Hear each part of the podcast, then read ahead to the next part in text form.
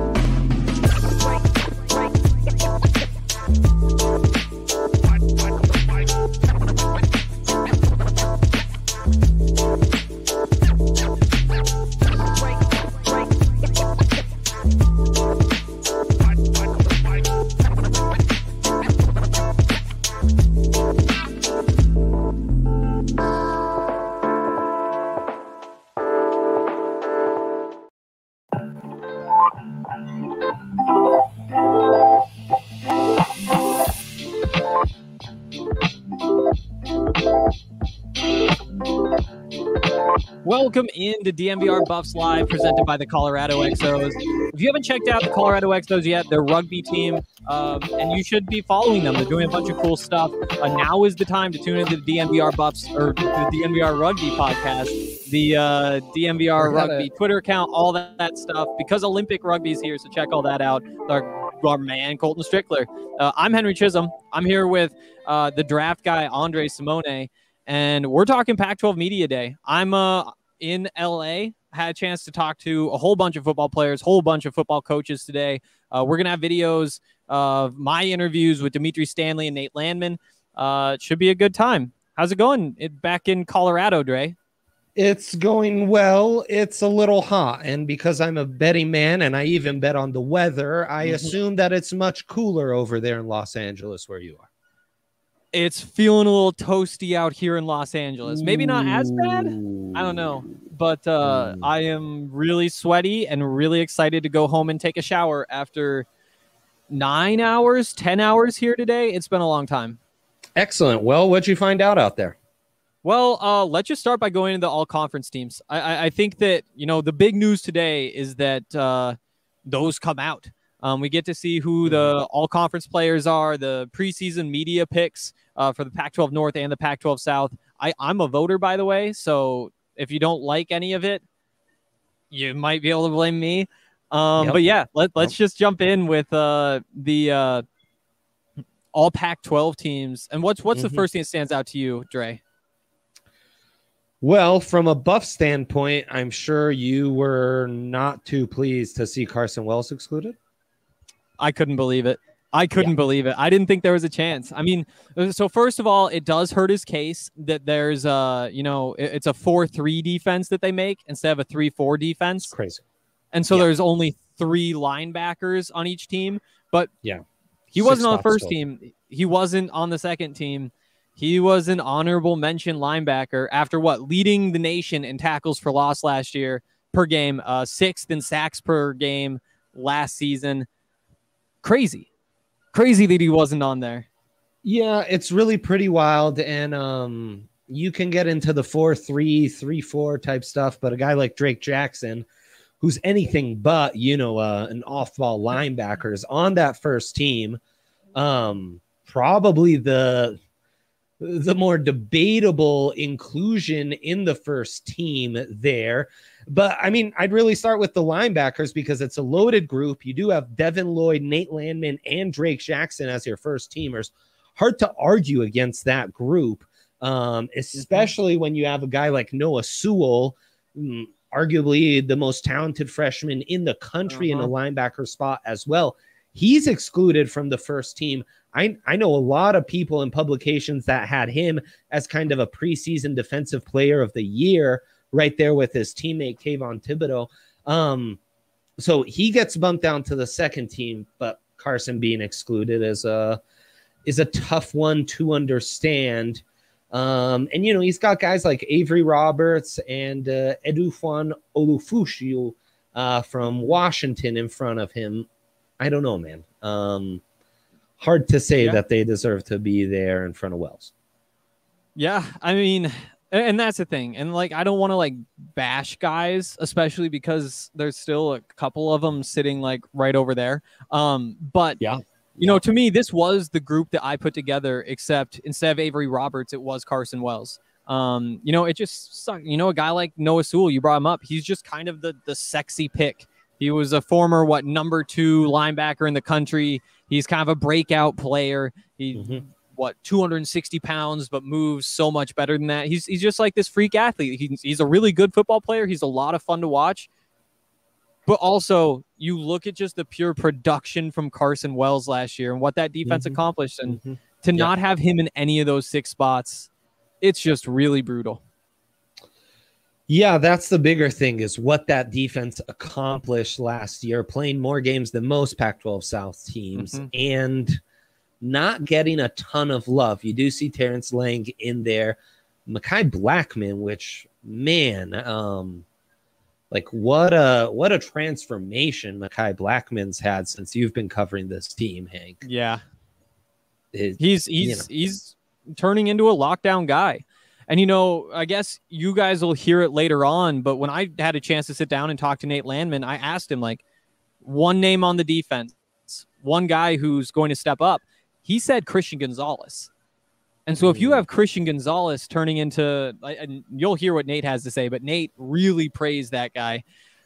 If he's a number one lockdown corner and he fits that profile better, you know, he's longer, Right. he's that type of athlete. All of a sudden, you can move Mekhi Blackmon around. He's going up against number two receivers.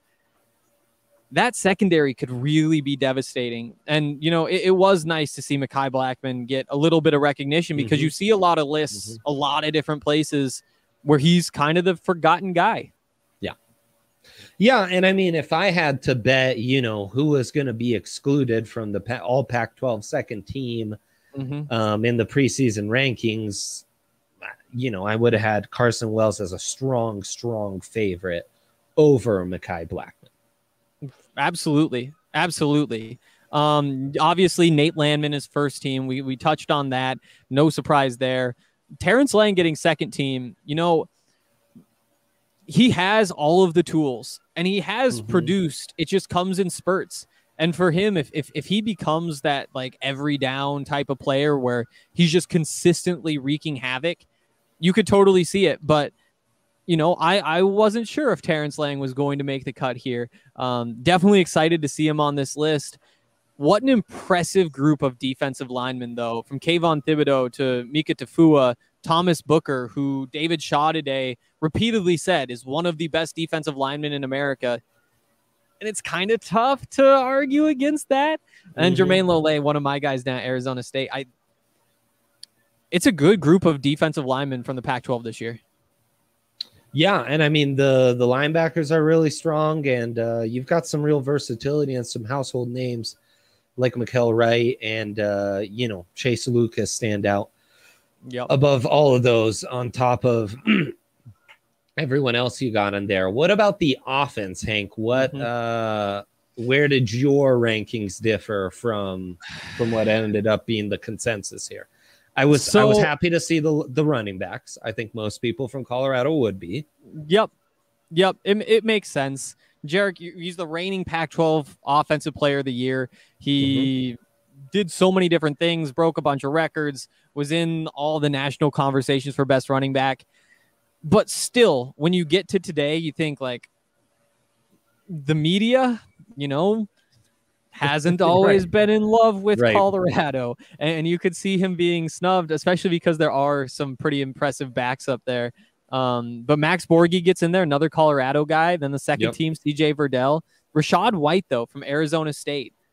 That was the interesting inclusion to me. Good running back for sure, but splitting time Yes. with Trayanum, I think is how you pronounce his name. Uh, there's a great running back, the one who made my ballot. Um, it was these three, but instead of uh, the Arizona State kid, it was uh, oh, what is his name? Is- it's not Zach Britton from uh, down at UCLA. Um, Oh wow. good group there too. hmm Yeah, no, it's a really talented group, and CJ Verdell deserves to be in there. And uh, I'd like to know who was your first team quarterback? Because Kedon Slovis, okay, I get it. Um, Yeah. And Caleb, we can scroll up a little bit and see these. Uh, it's You know- A, one B here. It was, and this is gonna surprise you, Dre, because Jayden Daniels is my guy. Um, Mhm. For those who don't know, in the DNVR Madden League, I've been rolling with Jayden Daniels for, I think I'm in my fifth season now. Okay. And so, you know, getting to go like watch him. I decided not to bring it up today. I figured that would be a weird to do. But but Yep. I'm a big fan of his game. I've had a lot of fun watching him. I still put him second though. And we'll get into this a little bit more when we talk about the Hmm. uh the the preseason uh all uh what are they whatever they call it, the preseason poll, I guess. Um I knocked him down because Arizona State with Herm Edwards standing right over there. It's a it's a shady situation right now. oh And, no. uh, I mean, you have to kind of expect that to impact them on the field, right? Even if they're not going to, you know, wipe out the coaching staff or whatever. If if it's one A one B, you give the A to the guys where it's just a little bit healthier situation. Yeah, I mean Clay Helton's been on the uh the hot seat for like most of our lifetimes Yep. and color me skeptical that this is the year USC figures it all out under Helton. Uh so that that would be my slowest skepticism, but I I get you. And uh those situations it either goes one of two ways. 70% of the time it just collapses and burns in catastrophic fashion. And then 30% of the time, a team gets motivated by that kind of rally, says, Hey, it's out of our control. what we can't co- control is this. Yeah. And, uh, you know, they dedicate themselves to each other and whatever. Uh, so, I will say though, seeing Kedon Slovis today, not as Uh-huh. big as I expected. Like like I saw hmm, him walking around. I was like, that's absolutely Kedon Slovis. I know what he looks like. Like he's in Uh-huh. good shape. Like football players just like look different, you know. Yep. But he's also like I, I would have expected a couple more inches on him. Um, that's more of like a draft pod conversation, maybe. But but that was one of my other takeaways today. Kayvon Thibodeaux, really really big. Kedon Slovis, surprisingly not not that big. Yeah, I see him listed at 6'3, 205, you know, give or take something. That's pretty average Yeah. size. Pretty average right there. Yeah, Um, it's average. Might have been a little bit generous there.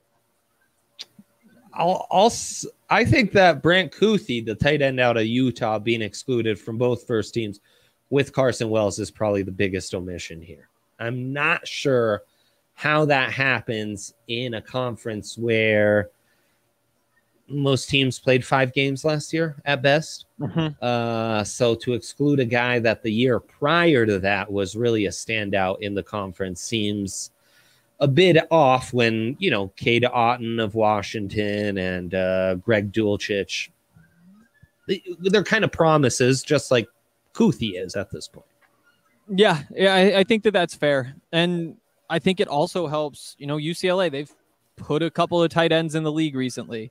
Uh, Washington, they must have. I can't think of any off the top of my head, but yeah, Caleb Wilson came out very recently. There you go. Yeah. Yep. To me, though, I mean, this was the position where I was the most different than any of the others. Uh, you see Cade Otten and Greg Dulcich there. I had uh, I had Kuithe one, and I had Brady Russell from Colorado two, and Oh, I mean, know, I right. a little bit of projection there with Brady for sure, but you know, going back and watching that game, the the one game he played last year, he was dominant.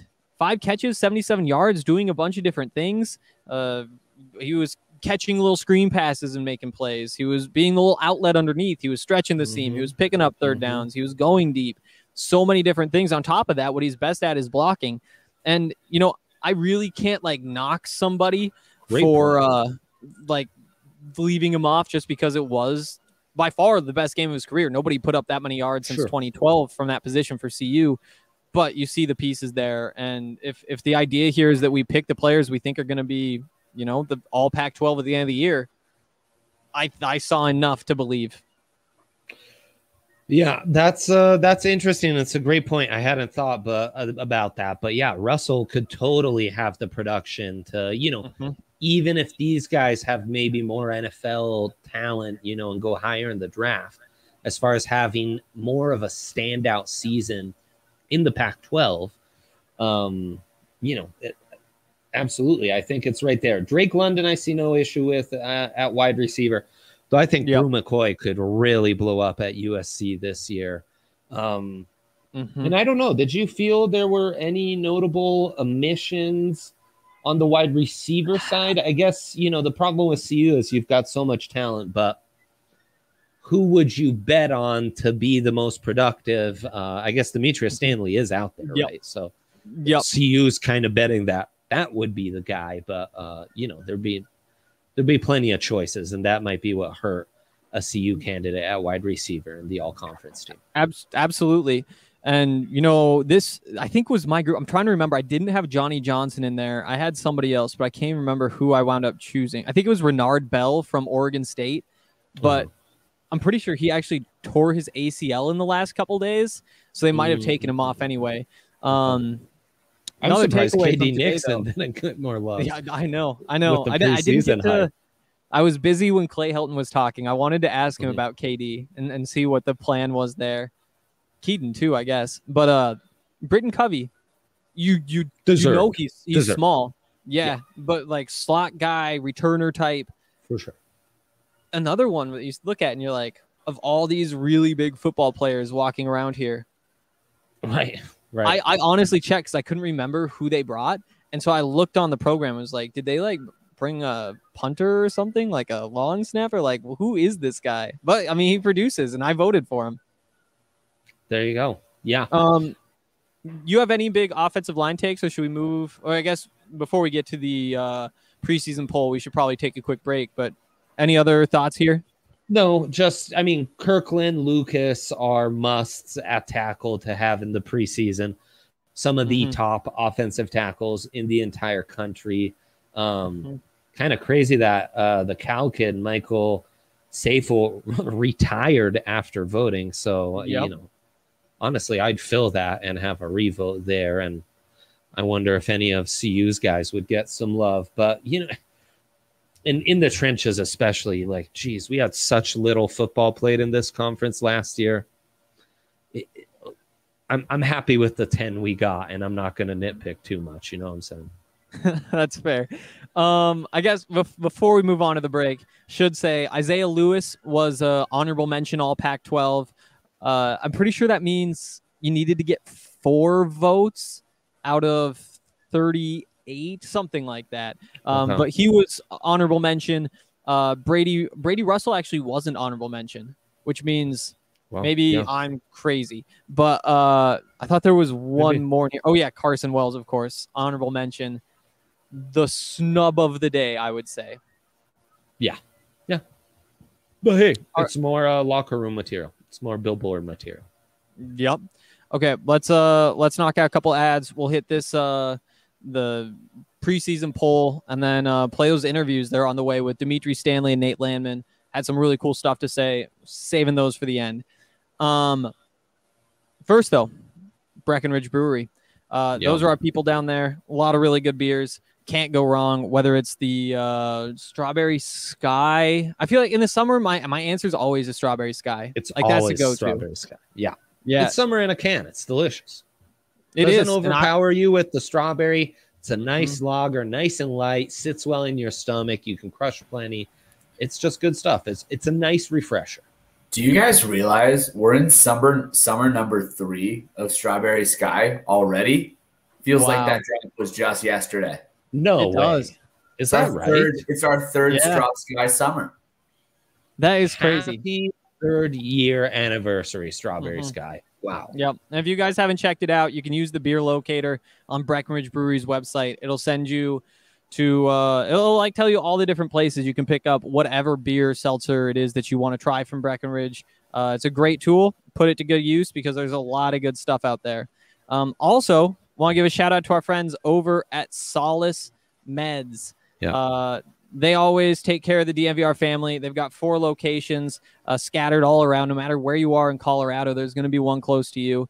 Um, and if you're at the DNVR bar, there's one really close to you, just a couple blocks Mhm. away, um, down uh, Colfax. Uh, they've got a bunch of awesome deals as always. Um, Wild Night and Day gummies, buy one get one 50% off. All one is 25% off. All Open cured resin cartridges 20% off. All Green Dot concentrates 20% off. Uh, 1 to 11 rosin cones 20% off. So many really great deals going on. Plus, if you go to the Wheat Ridge location, you can get a free Solace bar or King Cone when you mention the code DNVR. Um, if you uh, you order online, you can use the code DNVR20 from any location, Yep. get 20% off every single time. So definitely uh, hit up our great friends over at Solace Meds. All those discounts lasting through July. So get Yep. it in this week. Yep. Yep. And if you didn't like what you heard, there's going to be a whole nother batch next week. Yeah. Yeah. Spoiler alert. But yes. I don't I don't know how you could not like those though. Okay, um Kale, can we see this uh all what the preseason poll? I, I I hate that. I hate how you have to say that. Um I mean big news here for Colorado. Obviously they come in fifth in the South. Uh you'll you'll hear Nate Landman's thoughts about that later on in the show. Um he thinks it's wrong though. Little little spoiler there. um outside of that, I mean Dre, what stands out to you here? Yeah, um, gosh, USC not surprisingly getting a ton of love. Mhm. Oregon, more surprisingly, to me at least, get, getting a lot of love. Um, you know, when I, I don't know if I was Washington, I'd take that as a little bit uh, a disrespect. You know, I mean, what's Oregon's lost a lot. They don't have a returning quarterback. You know, so USC's got that going for them. At least Arizona State's got that going for them. And I don't know how you could overlook Utah um, with kind of the track record they've had and going through those teams. And, you know, like UCLA ahead of the Buffs is just It's brutal. It's nuts. I mean, considering what the Bruins and Buffs have been the last five years, the directions those programs have gone in, Mhm. uh, you're just not really paying attention if that's your rankings. And just so you know, we make sure. Um, but you know, that's the Vegas odds. Same thing. Plus twelve hundred UCLA to win the conference. Plus thirty five hundred for the Buffs to win the conference. Utah though plus six hundred. So at least Vegas is a little more in line with me on that. But again, Oregon. Where's it coming from? Because uh, they just, I mean, you know nothing about this next team outside fair, of yeah. Thibodeaux and Noah Sewell. You know nothing about that team. And uh, you do know though that there's just a bunch of four and five stars all over that roster. And and every year the recruiting class is at the top of the Pac-12. You know, we talked about Yeah. Noah Sewell Yeah. being a, a great linebacker, being number two in his recruiting class. Well, number one is uh, Justin Flowe, who also went to Oregon, and he's probably going to be on the field this year. Right. And so I think, you know, to me, that's that's why I actually did put Oregon first because they have so Yeah, much talent. sure, They have so much sure. talent. And Washington, I think, has a couple of the same questions that Oregon has. You Oh, know, big time. you look, look at the quarterback spot. Um, Oregon, you know, you get to at least bank on all those running backs being productive and with an offensive line no. that that's been Right. good consistently. It's a lot of question marks, but it's consistently good and has been since Mario Cristobal, an offensive line guy. Uh, Right. Actually, Bronco for just a minute back in the day. Bronco offensive lineman, Crazy. not for long, but uh, he's he's that coach there. So that was my logic. Right. No, I I hear you. Um, it, I mean, it just goes to show you how wide open this conference is. By far, the most open Power Five conference because I would have I would have USC and Utah probably ahead of, and Arizona State probably ahead of anyone in the North. Because I, I really don't know what they're doing at quarterback out of, out of work. Yeah. Uh, I, I'll also add UCLA actually got a first place vote. Unbelievable. What are we doing? Unbelievable. What are we doing? Unbelievable. Um, but at least there's a quarterback returning there, which senior. if you were to power problems, rank, right? And I mean, you know, I was looking at the Heisman odds as well, which we have we have on the app now. Um, and it's Slovis, Jayden Daniels, and then Dorian Thompson. It, it's those three guys and no one else from the Pac-12.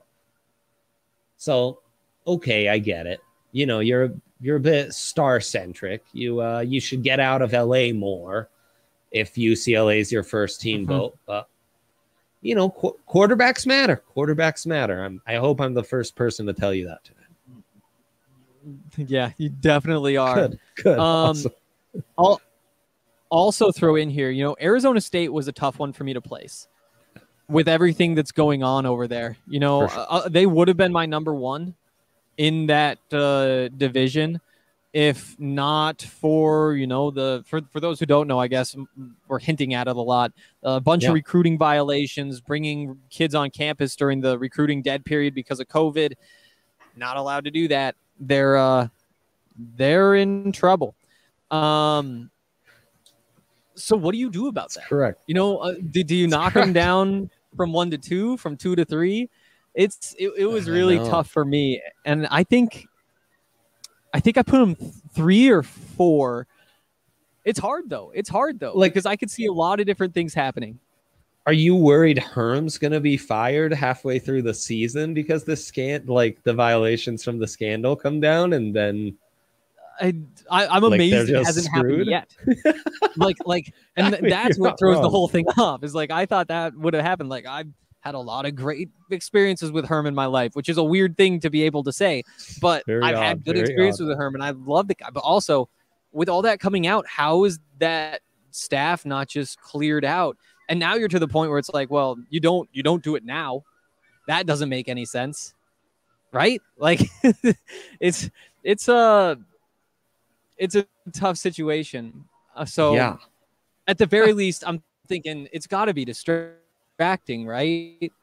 Like there's going to be NCAA investigators just consistently in there talking to people. Yeah, Where- how, how would you rank the South? can't be great.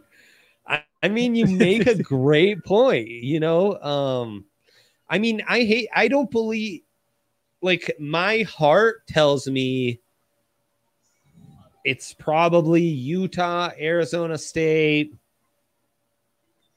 USC, Colorado, and Clay Helton's fired by week eight. Um, and Yeah, you know, I'm with you. But Arizona State's a really tough one to gauge. And Utah's like, wow, actually, last year was phenomenal for, I mean, you know, aside from the tragedy that happened, um, Yeah. that, you know, it's a great year because we lost. We lost a, a stud at quarterback. We lost a stud at running back. We were able to develop guys. We're still still Yep. going to be really tough on defense. We're going to be really tough in the trenches. We might have the best tight end in the in the conference. We might have the the defensive player of the year in Devin Lloyd. You know, they're just going to slow and steady. Teams go into their place, hate it. All these California teams, it sucks to go to Utah and play. It's the longest travel. The weather's horrible to adjust to. So yeah, I think Mhm. Utah has some massive advantages with the kind of flux the conference is going to have. On paper, USC should be it because they've got so much Absolutely. talent. And like this is the first year in a while where I wouldn't say, "Oh man, USC's lost a lot of talent." Like yeah, they look, they've lost consecutive years, first round offensive lineman, that's going to Mhm. hurt, blah blah blah. But if Slova stays healthy, the receiving core is going to be dynamic. You so I good. could recruit running backs at USC. I mean, yeah. you're going to have like four and five stars, just like, you know, as walk ons, Mm-hmm. essentially. Uh, The defense is going to be stout. Drake Jackson's a stud. They've got studs all over. So, you know, Yep. they should win the South. But again, they, they should have won the South. That's the narrative of the Pac 12 South for several years, and Clay Helton's not doing it. And they, Yep. they're so bad, they can't even find a viable replacement at a program like that. Um, yeah. so you if I'm stacking it all up, that is not where I would suggest people put their money on who wins the conference, despite everything on paper adding Yep. up, you know? Yeah, and and to me, so I look at Utah and say, I don't think their ceiling's high enough. I I, I, like That's a all good the, point. a That's lot good of what they have, but then you look back at what's happened in the Pac-12 the last four or five years, whatever, and it's been Utah in the championship game half the time at least. Yeah, for sure. I mean, it's it it's going to be a really competitive Pac-12 South this year, and and I think the door is wide open for Colorado. You know that that opening schedule is tough, getting USC and Arizona State right Mm-hmm. Yeah. away. Yeah. but who knows? There's clouds hanging over Arizona State. You could totally see this USC team just blowing a game week one Mhm. because they find ways to blow games. They also, I mean, I don't know. they, they they got the breaks last year. You know, they opened the season with what? It's like a 28-27 win or something Right. against right. Arizona State where they score 14 points in the last 3 Mhm. minutes because they convert an onside kick and and that's why they make it as far as they made it last year because of that. You know, here's what here's here's a team that I'm going to look out for uh, from the north. I think Stanford's underrated. I know Dude, that they've they've been a little bit down, but I mean, yeah, 100%. they were what like four and eight two years ago, Yeah. which is it's it, it was bad. And last year they had the tough start. They lost their first two games, but after that, put together four solid wins to end the year. Right. It's a weird year where there's there's no fall ball. Uh, most schools wind up with half as Right. much spring ball as they usually get. And and what is Stanford's strength? The coaches. Lines David the Shaw coaches, and that right. staff, and and giving them less time. Who surprised that, that they were slow starters? Totally. I uh, there's definitely reasons to be skeptical. sure. You know, you do wonder like, who scores the points and Yeah. and, and things like that. But Mhm. you know, I, I do think that there's a world in which Stanford is right in this, right at the very end. I agree completely. I mean, because Washington's in mega flux. Mm-hmm. Oregon, we're gonna see. I mean, Oregon's got like Oregon has that designer markup price, but so far it's been sold at discount stores because, yeah, it's Nike quality, but what do you have to show for it? They need to Mhm. prove that they can pump out pros year after year, and this this new recruiting method of of going after big dogs and they're bringing them in is going to work where you can have a team full of Noah Sewells ready to contribute right away as freshmen, sophomores, and just Yeah. pick up where the guy left off to go to the pros. And it's just, you know, it's just Clemson, Alabama, West, and they can churn them out. Show me you can do that. And, uh, you know, Oh, and I honestly, I would buy Colorado a lot more if there wasn't this uncertainty at quarterback. Um, you know, fair. I bought what they had going on last year, and maybe Noyer didn't give him the highest ceiling, but he gave him a pretty high floor. I know. What do you have now? Replacing Noyer is a weird conversation. Mm, mm, mm, because of th- there are plenty of weaknesses that you point to, and and Oh, some of those you can kind of explain away by the shoulder injury he had in the second game, and he's Right. going into right. the locker room at the end of the season getting shot up in his throwing arm. That's not Right. that's not what you want. No. But also, I mean, he was still what there's 17 of 24. I've said this over and over again. 17 of 24 scoring touchdowns in the red zone last year, and Sam Noyer is a big reason why. So is Jarek. But going back to the Oregon thing, you reminded me the line of the day today. Uh, somebody asked Chip Kelly, "What's the difference in college football from the time you're Oregon till till now?" And he said, "Well, back then we had shiny helmets and we put five receivers on the field. Now everybody has shiny helmets and they put re- five receivers on the field. It's like True. that's that's kind of it. That's so kind of it. It's yeah, absolutely everyone is Oregon now. Yeah, like, that's right. Those Find something uniforms don't stand out nearly as much as they used to. You're not getting the recruiting benefits. Everybody's just gone full on spreads, speed, all that. I, I like that guy. And you know, David Shaw was talking about him too. We can get into some of this like general takeaways from the day stuff, I guess. Yeah. But, but David Shaw brought it up. He said, you know, Chip Kelly doesn't get nearly enough credit for what he did for college football. You know, uh, whatever's happening is happening, but he changed the game, and he's absolutely right. Yeah, for sure. No, I mean he really changed, and he really made it. I mean he he defined what that era of football became, um, and especially like made it really consumable and embraced by younger folks. Which, as we were younger, as that was all going in, we got caught Yeah. up in that whether we wanted to or not. You know, so yeah, um, yeah, man. Yeah, no, that's really cool. That's cool that David Shaw says that too, because I think, frankly, I don't know that that man gets enough credit for the kind of stuff he's brought to college football and what have you. And, you know, as you were saying, four and eight two years ago, and we forgot what Shaw and prior to him, Harbaugh have Yep. built at Stanford. Since then, the last 10, 15 years, four and eight is an absolute aberration If you just think that's going to become the norm at Stanford now, that they're just going to become what Stanford was in the early 2000s pre Harbaugh, I'd take you up on that bet. I'll, I'll, I'll take David Sean, the foundation that those two staffs have built over over a decade now. That it, we'll see a lot more bowl appearances and uh, contending for a Pac-12 North than we're going to see four and eight years. Yeah, I I, I totally agree. Uh, you know, and probably outside of all the announcements, all the teams, all that kind of stuff, the the other biggest news of the day, George Kliavkoff, the the new Pac-12 commissioner, he said that they're implementing a new football strategic working group.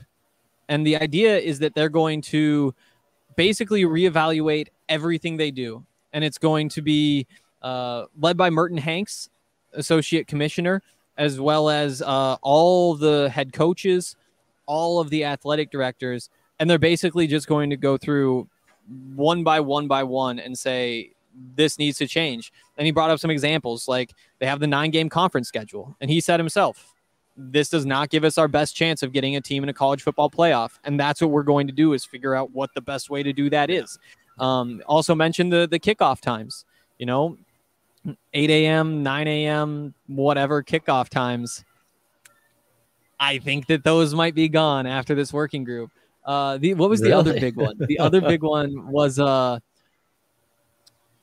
oh, so I guess there's a focus on maximizing the product. Absolutely. And he said, yeah. you know, it's a kind of like a we have two goals here.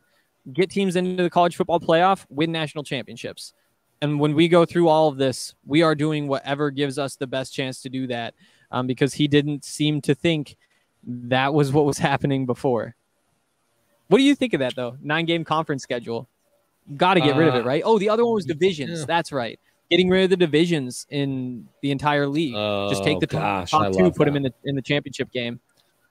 Yep. I do love that. Yeah. Um there it the one thing is the divisions are kind of nice in the Pac-12 because it it is like the one remaining conference where regional like there's mm-hmm. actual mm-hmm. regional sense to yep. how the divisions are split.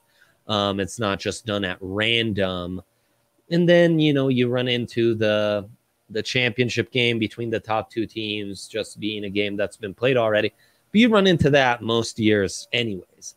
Um, no, I mean, that sounds like someone who understands where the Pac 12 is in, um, mm-hmm. in the greater scheme of things and what's it going to take for the conference's survival and viability going in the future.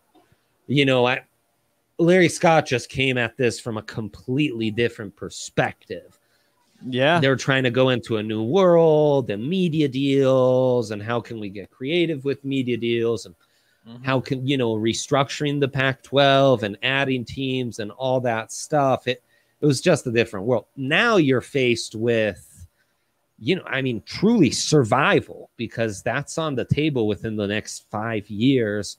And are we going to be left out from the super conferences or will we be a super conference? And the only way to yeah. even get in the super conference conversation to me, Hank, is a lot more playoff appearances because right now they're kind of the forgotten fun conference from the West who only mm-hmm. people out West and even then uh, mostly alumni of those schools or nerds like you and I who, you know, we're not Pac 12 yeah. alumni, but we we love college football and we think the Pac 12 is yep. as fun or maybe funner than any conference to watch. It is. But f- fun ain't selling tickets, apparently. So we need a little more than just fun. Yep. And it is so nice. It is a totally different approach. Um, it's great. Just, just in every way. I mean, even just yeah. the fact that he can come in and just kind of bash what happened before. You know, he, he got a question today. It's like, what do you think of the distribution of the Pac 12 network? How's that going? And the Pac 12 network, as I'm sure you've heard, is in like 16 million households compared to like the Big Ten network in 60. It's uh-huh. impossible uh-huh. to get. You know, even me myself, somebody who only wants two channels, I want to be able to watch altitude because the Rockies or the Avs and Nuggets, uh-huh. we can. Turns out they're not on there, but that's a different conversation. and I want the Pac 12 network. There is no way for me to It's get those two those two things together. Yeah. Yeah. How is that a world we live in? Uh, But, but, the point is, he can just come in and say, um, let's see. I have the quote right here. There it is. I wish distribution was better. And then later on, he just said, just being honest, the distribution is not where I would like it to be. And just say that bluntly instead of talking Yeah. around it and saying, well, we tried this and in the next couple years, but then to follow it up and say, well, the way the contract is written, there really isn't anything we can do right now. It's tough to get it anywhere else Right. because there's just rules that we have to follow with the people that we've signed agreements with. Um, but we kind of just have to look forward to 2024 and set our fans' expectations for there. And then that's when we'll be able to reset the distribution. It's just like, okay, admit there's a problem, give us a timeline. Yeah, we're Cool. dealing with reality. We're not in some Pac 12, Palo Alto, like, oh, we're going to do things way different than everyone else. Uh, it- it's sports and entertainment, man. You don't need to redesign the wheel, but you need more. You you need more of a marquee product and marquee names, whether that's teams or players, to have to have more national appeal and go beyond the regional appeal, which I think I think is great. But what do I know? I also bring a very different perspective since I, you know, I'll, I'll consume football in all forms. You do. You Yeah. do. Um, and the other big news, the other big conversation, realignment. And he was asked about it, um, had some interesting things to say. That the general tone was, we don't need to do that. We look at what we have now. We're happy with what we have now. He also said he thinks they're in a better position if Oklahoma and Texas go to the SEC.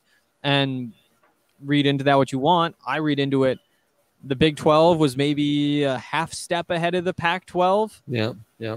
because of those two teams though and now uh now they're in trouble um and i think he senses that but he did say we'll listen and he, he kept every door open asked like do you need aau schools research schools secular school whatever and he said there's there's no prerequisites we're just going to take a look and if they're worth it and to me i i kind of agree with him you know you look at the way realignment has been going for the last couple sessions there's a lot of teams that get put into Power Five conferences, but not a lot that leave. You look at what the Big Ten did, adding Michigan and Rutgers, and it's like, I bet they wish they hadn't done that. And if you look over, it's like Oklahoma State, you could make a good case for. Texas Tech, you can make a good case for. A lot of the that's where it gets sketchy, and all of a sudden you you might be stuck with uh with uh some some schools you don't want pretty quickly down the road. Yeah, and I wonder, you know, what's the what's the second shoe to drop? Kansas will be very appealing. I think there'll be a bit of a bidding war over Kansas. Um, but you know, does the Big 12 in their attempt to survive start poaching from the Mountain West and that then create a void to where the Pac-12 can uh can get in on some Mountain West teams who maybe are more natural, cultural, and regional um fits. But again, it sounds like we're dealing with reality and practicality, um, and and facing some different obstacles than what Larry Scott was dealing with, where it's uh, truly is, you know, do we want to be a con uh, a conference of principle and um, you know fitting certain institutions, or do we want to be a conference that survives? And uh, you know, uh, finding that perfect compromise is going to be quite important. For sure. Definitely. Um, you know, and just a little bit more on that. Um, there was a Texas Tech report that came out, and I actually haven't seen it for myself. Um, but a reporter who asked the question basically said, "So, so this report came out since you've been on the stage that Texas Tech has been talking with the Pac-12 about potentially joining the Pac-12." Um, and I really liked what George had to say. You know, he'd said before, like, we're not really getting into the weeds here. But his Mhm. answer to that was, we're not going to talk about any individual school. We're not going to negotiate in the media. That's just not the way we do business. What a great look.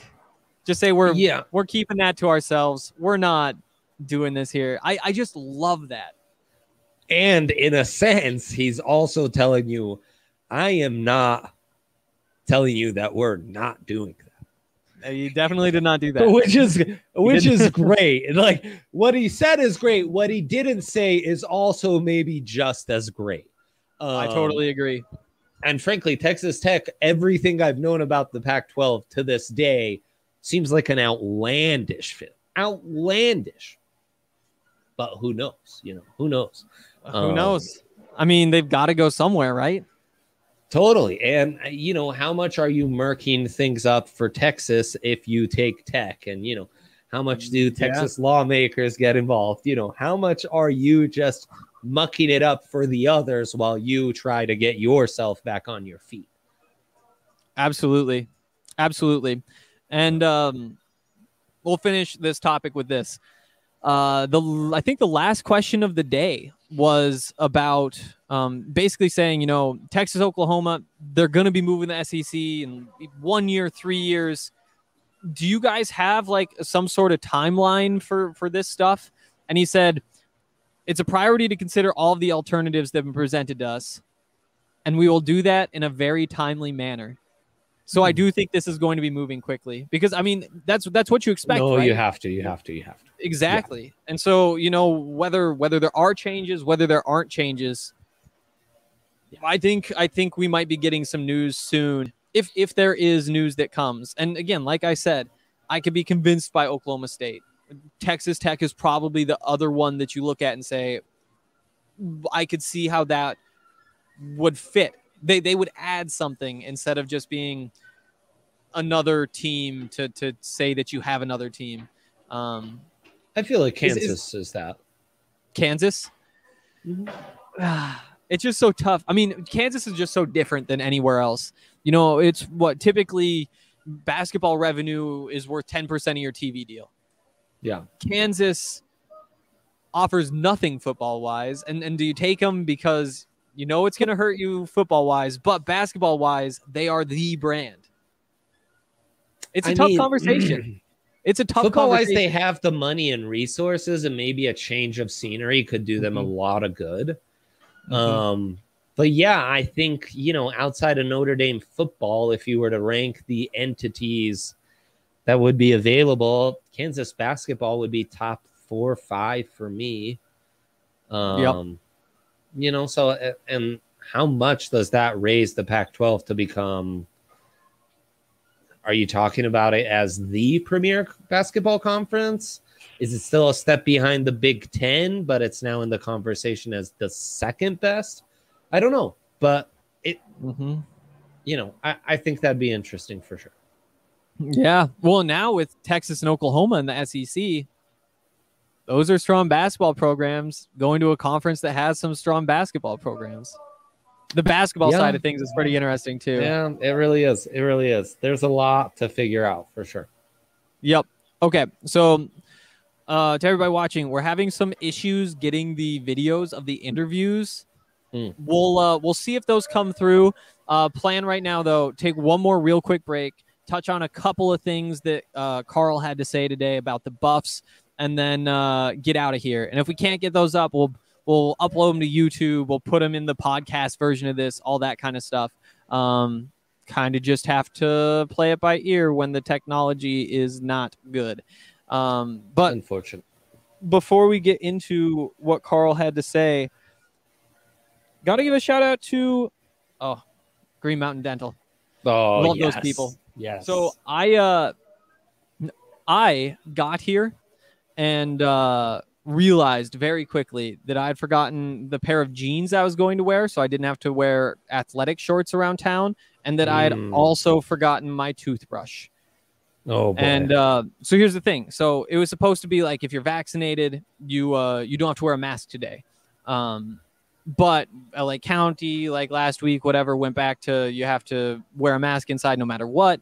And so I was like, well, you know what? We can deal with this later. I'm not waking up early to go get a toothbrush. So I'm I'm just gonna wear a mask anyway. It's not like anybody's Mhm, gonna know mhm. then I remember I'm doing interviews with my mask on. It's like, uh, and I don't think it's like that, but but the point is, don't be like me. Take care of your teeth. Green Mountain Dental will absolutely help you do it. They are uh, great people. They're huge Colorado Yes, sports fans. They're a family-owned dentistry, so you feel good going there.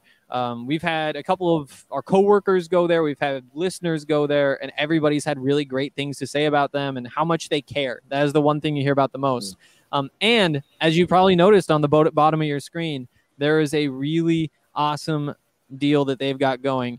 Um, if you get a cleaning, X-ray, and exam from Green Mountain Dental, you will get yourself a free Sonicare toothbrush Mhm. basically pays for itself. Um, it's a great deal. It's like in Lakewood, 15 minutes away from downtown Denver. So if you're looking for somewhere to go get your teeth cleaned, that is the answer. Nice. Okay. Um, start with Nate Landman. He is progressing well. I was going to let him say that for himself, um, but Karl also talked about it and said all the things you- we expect him to say. You know, he's a great leader. He's uh he's Nate. Like we always expect him expected him to be ahead of schedule. That's just who he is. Personally, I'm not surprised either. I don't think anybody's surprised. It is good news though, and uh, Nate told me that he uh, he's going to basically he's ready to go. But Karl said he'll be 100% by the middle of camp is is the plan, uh, which is obviously huge news for the Mhm. Buffs with him coming off a torn Achilles just Yeah. nine months ago. Right. That's going to be really big. And then Absolutely. what to expect from him, though? Yeah, yeah, it's it, it is a question. And again, I know which side I'm on. I am never going to doubt Nate Landman because it just seems like, just in general, a bad idea. Mhm. Um, but it is true, you know, coming off an injury like that, it's concerning. Yeah. Yeah, for sure. That's uh Uh-huh. it's not great, but how early he is in his recovery, uh that's pretty promising. Yep. And uh, the other other quote we pull from uh, Karl talking about Nate is this. Now, the better, better, oh yeah, the better part of this thing is that we did build our defense through the portal and some other acquisitions on our team that he doesn't have to make every play, which is what he did the last couple years. It's going to be good to have other players around him that are really good players that he can just do his job and allow for others to do theirs. That's uh that makes it sound like a couple of those transfers are going to be important No players kidding. for CU this year. I wasn't expecting to hear something like that from Karl. Yeah, no kidding. He seems uh pretty confident with the depth and uh Mhm. some of these guys being able to contribute immediately. Yep. Um, on the quarterbacks, obviously there's not anything new that's happened.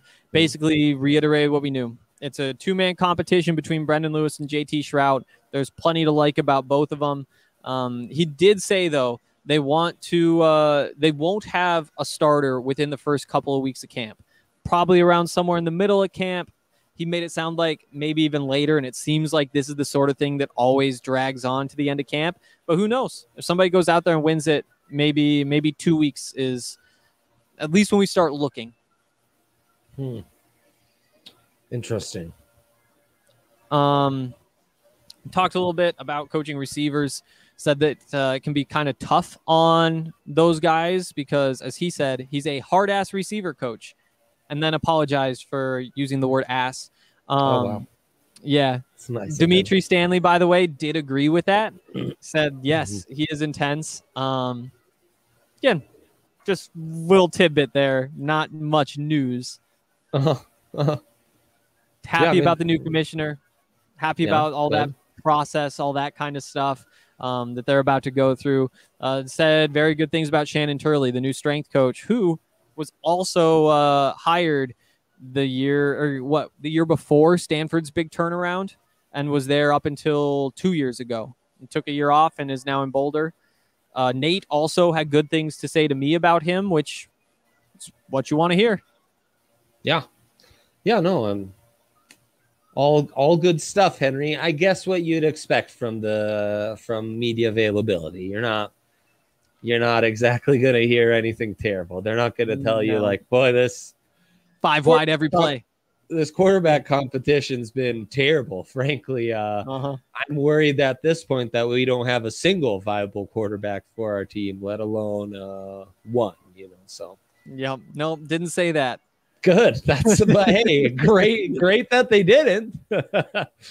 All right. So we don't have those interviews. We will put those up on YouTube. Uh, Yeah. We'll be all over Twitter saying when that happens. Uh, sorry about that. And uh, they'll also be in the podcast version of this, um, which I guess I can get up pretty quickly because I have that audio.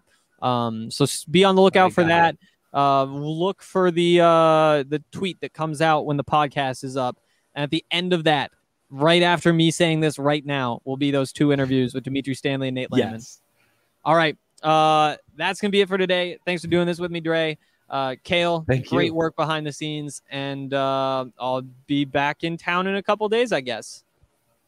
So I'm here with Dimitri Stanley. Uh, what's up? What What have you guys been up to like the last couple days? Man, uh, a lot of interviews, a lot of cameras, a lot of talking. Yeah. what do people ask you? Um, you know they, you know they've actually been asking some outlandish type of questions. Kind of like yeah, Like NFL Combine stuff? no, not even that. Like completely off topic type stuff. Like we've gotten questions about like our favorite Halloween costumes. Like who would who would we want to uh on the, on our team to date our sister or Oh something? wow. Who What was your answer to that one? I said, I said the most logical person on our team would be Anthony Lyle, and then.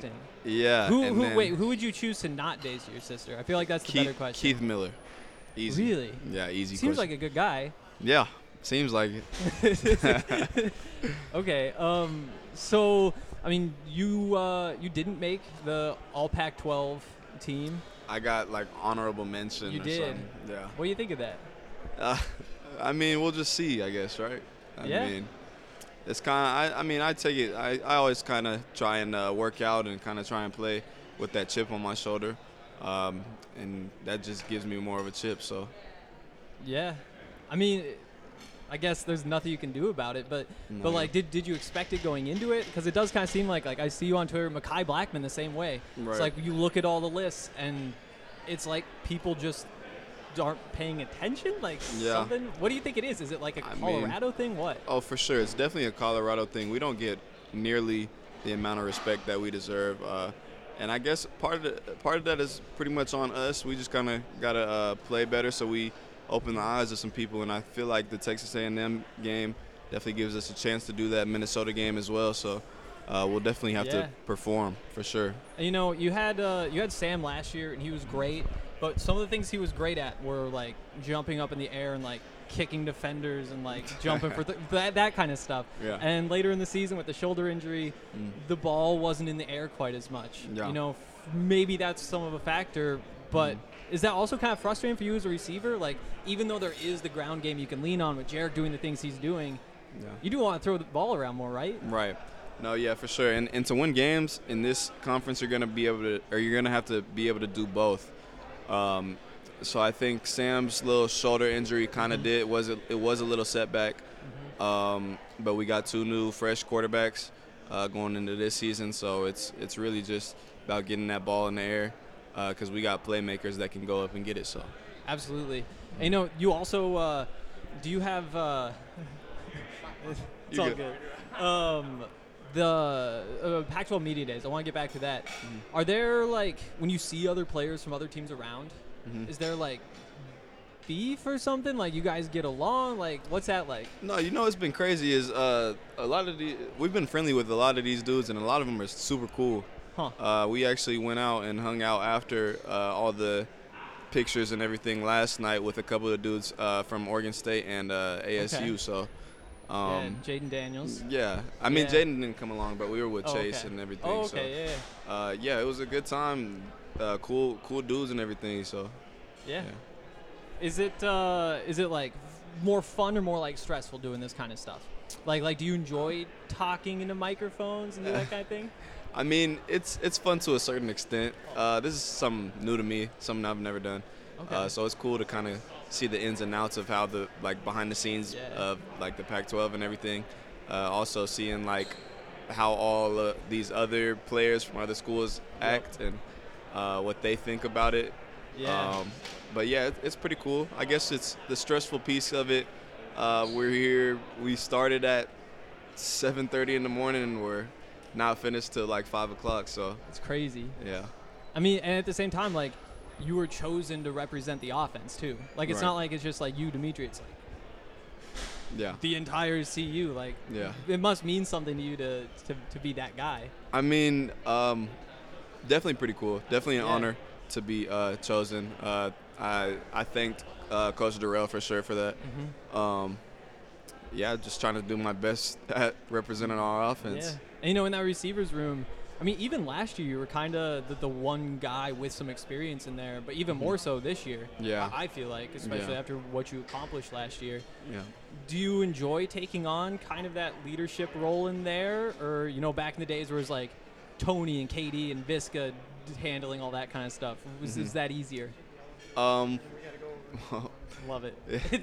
it kind of uh I, I like it. I enjoy it actually. It's, it kind of is like a throwback to my senior year of high school, honestly, where I'm trying to mentor uh, freshman guys, and it's Yeah. even more so because uh, Chase Penry came in, Mm-hmm. uh, so it's kind of like a flashback to my senior year, his freshman year.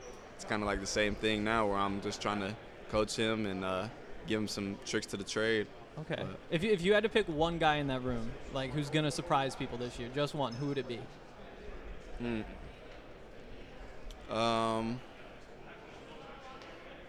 well, besides myself, I think probably probably uh, Vontae.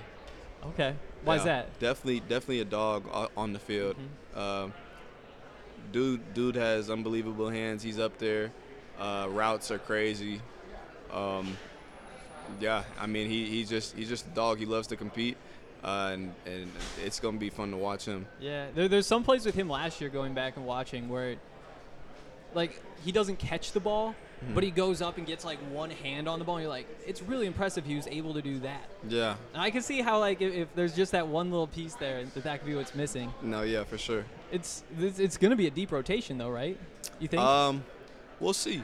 Uh, Uh-huh. We got we got a lot of we got a lot of talent in the wide receiver room. So yeah. uh, yeah, we we we'll see for sure.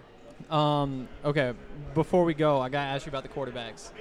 No more Sam. You you you worried about that? Um, no, I'm not worried at all. I think they're both ready to step up at any Mm-hmm. Yeah. given moment. So, um, it'll be fun to watch. It'll be fun to see the outcome of that, and uh, I'm excited to see who does get that spot. So. Are you gonna be like playing favorites? No. Like like dropping some balls or like No. running the wrong way to no. Nah, definitely not. I mean, my my main job, I, I'm always thinking, make the quarterbacks look good anyway. So. All right. Um, as long as they're throwing in my direction, I, I'm a, I'm a tr- I'm gonna do my best at making them look like they're doing the right thing. It doesn't matter if they're making the wrong read or something. Throw my direction. I'll try and make you right. So, Awesome. Yeah. Uh, appreciate you coming on. I'll see you in Boulder next week. thank you. All right, I'm here at Pac-12 Media Day with DNVR athlete and Buffs linebacker, Buffs All-American linebacker, I should say, Nate Landman. Sure. Landman. How's it going? It's going great. Uh, it's been a busy morning.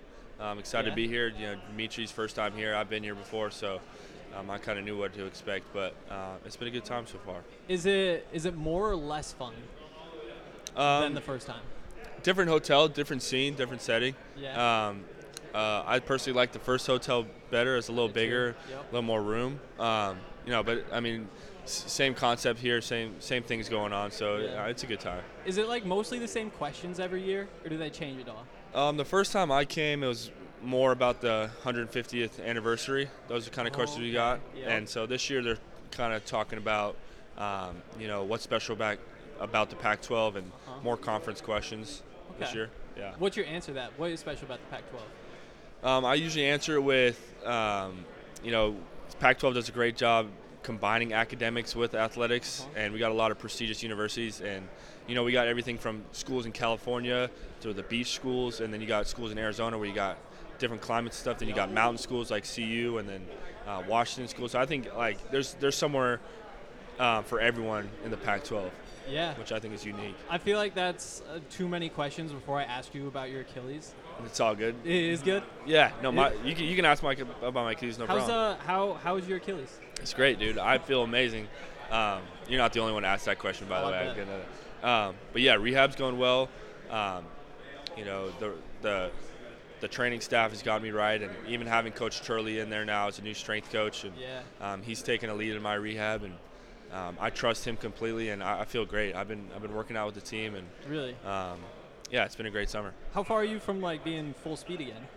Um, so I, I've been been tracked on my GPS and everything, and um, you know I feel 100%. They Uh-huh. might not tell you that I, I'm probably 95% just because they want to keep me back a little bit and protect me from myself. But um, I should be my helmet should be on first day of camp.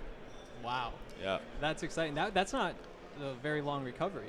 Uh, no, it's been oh, December 15th I think was my surgery. So Yeah. say eight months maybe. eight Is months, that yeah. what they expected in the beginning, like when this process started? Yeah, um, so there's been a new it's been a new type of surgery that just came out in the last year, year and a half. Huh. Um, less invasive, less scar tissue that you have to break down. Okay. Um, and yeah, I mean, I was told either anywhere from seven to eight months to nine to ten to even over a year. Um, but it's different from each person. You know, people respond differently to rehab and Yeah. and whatnot. But um, yeah, it's been going well. I saw that there was like a, I think it was a Russian gymnast, and they, they won gold, and he was like the key Three guy months. or something. Yeah. yeah, and he Yeah, came back in like out. three months. It was Yeah, 3 I've- months ago he had the surgery. Yeah, that's crazy to me because I was I was barely going upstairs at, at three months. So all props to him. Oh, wow. So so you decided to come back for one more year. O- obviously, I think people picked up on that. Uh, how much was the Achilles a factor in that decision? Oh, it was everything. I mean, I bet, yeah. Yeah. So, um, everything at first, right? So, Mhm. I mean, again, I have a healthy season, and I, I finished that Utah game and um, make a decision on the bowl game or whatever. But um, yeah, after that, I'm I'm going to the league, given that I'm healthy. But um, tearing the Achilles, you know, it happened. It was unfortunate in that moment, and um, but I've come to terms with it, and I've accepted it. And you know, it may be a blessing in disguise. We'll see. We'll see what all comes out from it. It may be a positive thing um, in the end. So, um, you know, I'm not gonna I'm not gonna use it as a shortcoming. I'm gonna use it as something that I can step step on and Yeah. um, used to as my advantage. So uh, the defense is going to change a bit this year. Tyson Summers is gone, but beyond being the uh, defensive coordinator, he was also your position coach last year. Yeah. You've got a new position coach this year. Yeah. What's that transition like for somebody like you who's who's been around for a while and obviously you kind of know your stuff when it comes to playing linebacker? Yeah, I mean it's been it's been a transition, but not something I'm used to. Right, this is my Mm-hmm. what's going to be my third DC and third position coach, Yeah. maybe even fourth. Um, but you know, it's it's it's something I'm used to, and and it's it's about the game. It's about football, and um, I think that kind of adds a certain aspect to my game of being able to adapt in those situations and learn a new defense and, and be able to lead lead another defense. Um, uh, but you know, being an older guy with with that experience, I, I think I think it should be fine, and um, I'm excited to play under these coaches. I, I, I love Coach Smith, my new position coach, and, and I'm, Yeah. I'm sure Coach Wilson will do a great job um, at DC. Yeah, I've seen. I've, I've. I don't think I've met Mark Smith yet. I, I definitely haven't in person, but I've seen him on Twitter a lot, Yeah, and he is hilarious. yeah, I know he's a great guy. Yeah. um, great family too, and um, you know he puts us our interests first, and um, he's all about he's all about football, and he's all he's all in it, and uh, he's just a great guy. Yeah. Uh, so, I guess Chris Wilson won't call it a three-four. He says it's like versatile, but it does seem like it's probably going to be pretty similar. There's going to Yeah. be another inside linebacker next to you. For sure. Akil Jones is gone. hmm What's it like having kind of like a revolving door? I guess you haven't been practicing much, but but when that is going on next to you, trying to build chemistry with somebody. Yeah, for sure. I mean, me, me and Akil had great chemistry. I also played with Van Diest a while Yep. too, so um, you know I'm used to, I'm used to that rotation. But I think it all just comes down to trust, and, and I mean I trust those guys' preparation and throughout camp and throughout you know that week coming up to the game, um, they'll be with me, working with me, and Yep. so uh, you know I'm not too worried about who I'll mesh with and who's played next to me. I think um, I think who, whoever is meant to play that week will play that week. So. Um, and they'll play great. I mean, I trust. I, I'll trust every, anybody who plays next to me for sure. All right. Uh, before I let you go, one name on the defense, somebody who's going to surprise us this year. Um, I think Gonzo. I think Gonzo. Okay. I mean, he's got. Everybody knows his potential, but I think he's going to have um, probably the craziest year in the Pac-12 out of anybody. Really? Yeah. So you have him, you have Mekhi back there. We have Mekhi. Safeties are solid. I mean, Yeah. the defense looks on paper like it should be pretty good, right? That must be exciting for you, knowing the potential that's out there, especially when you have Jarek and everything going on offense too. For sure. I think. I think. I mean, I don't want to even say it's not a surprise to us, but I think we'll surprise a lot of people, Yeah. um, like we always do. So, um, I'm excited for the year coming up. Picked fifth in the Pac-12 South. You think that was where you should be? Uh, no comment on that. No comment. Awesome. We'll leave it at that. Awesome. Thanks, Yes, Nate. sir. Thanks, Nate. Have fun with uh, all your interviews. Hopefully, you get asked some new questions. Yes, sir. Thank you. Yeah.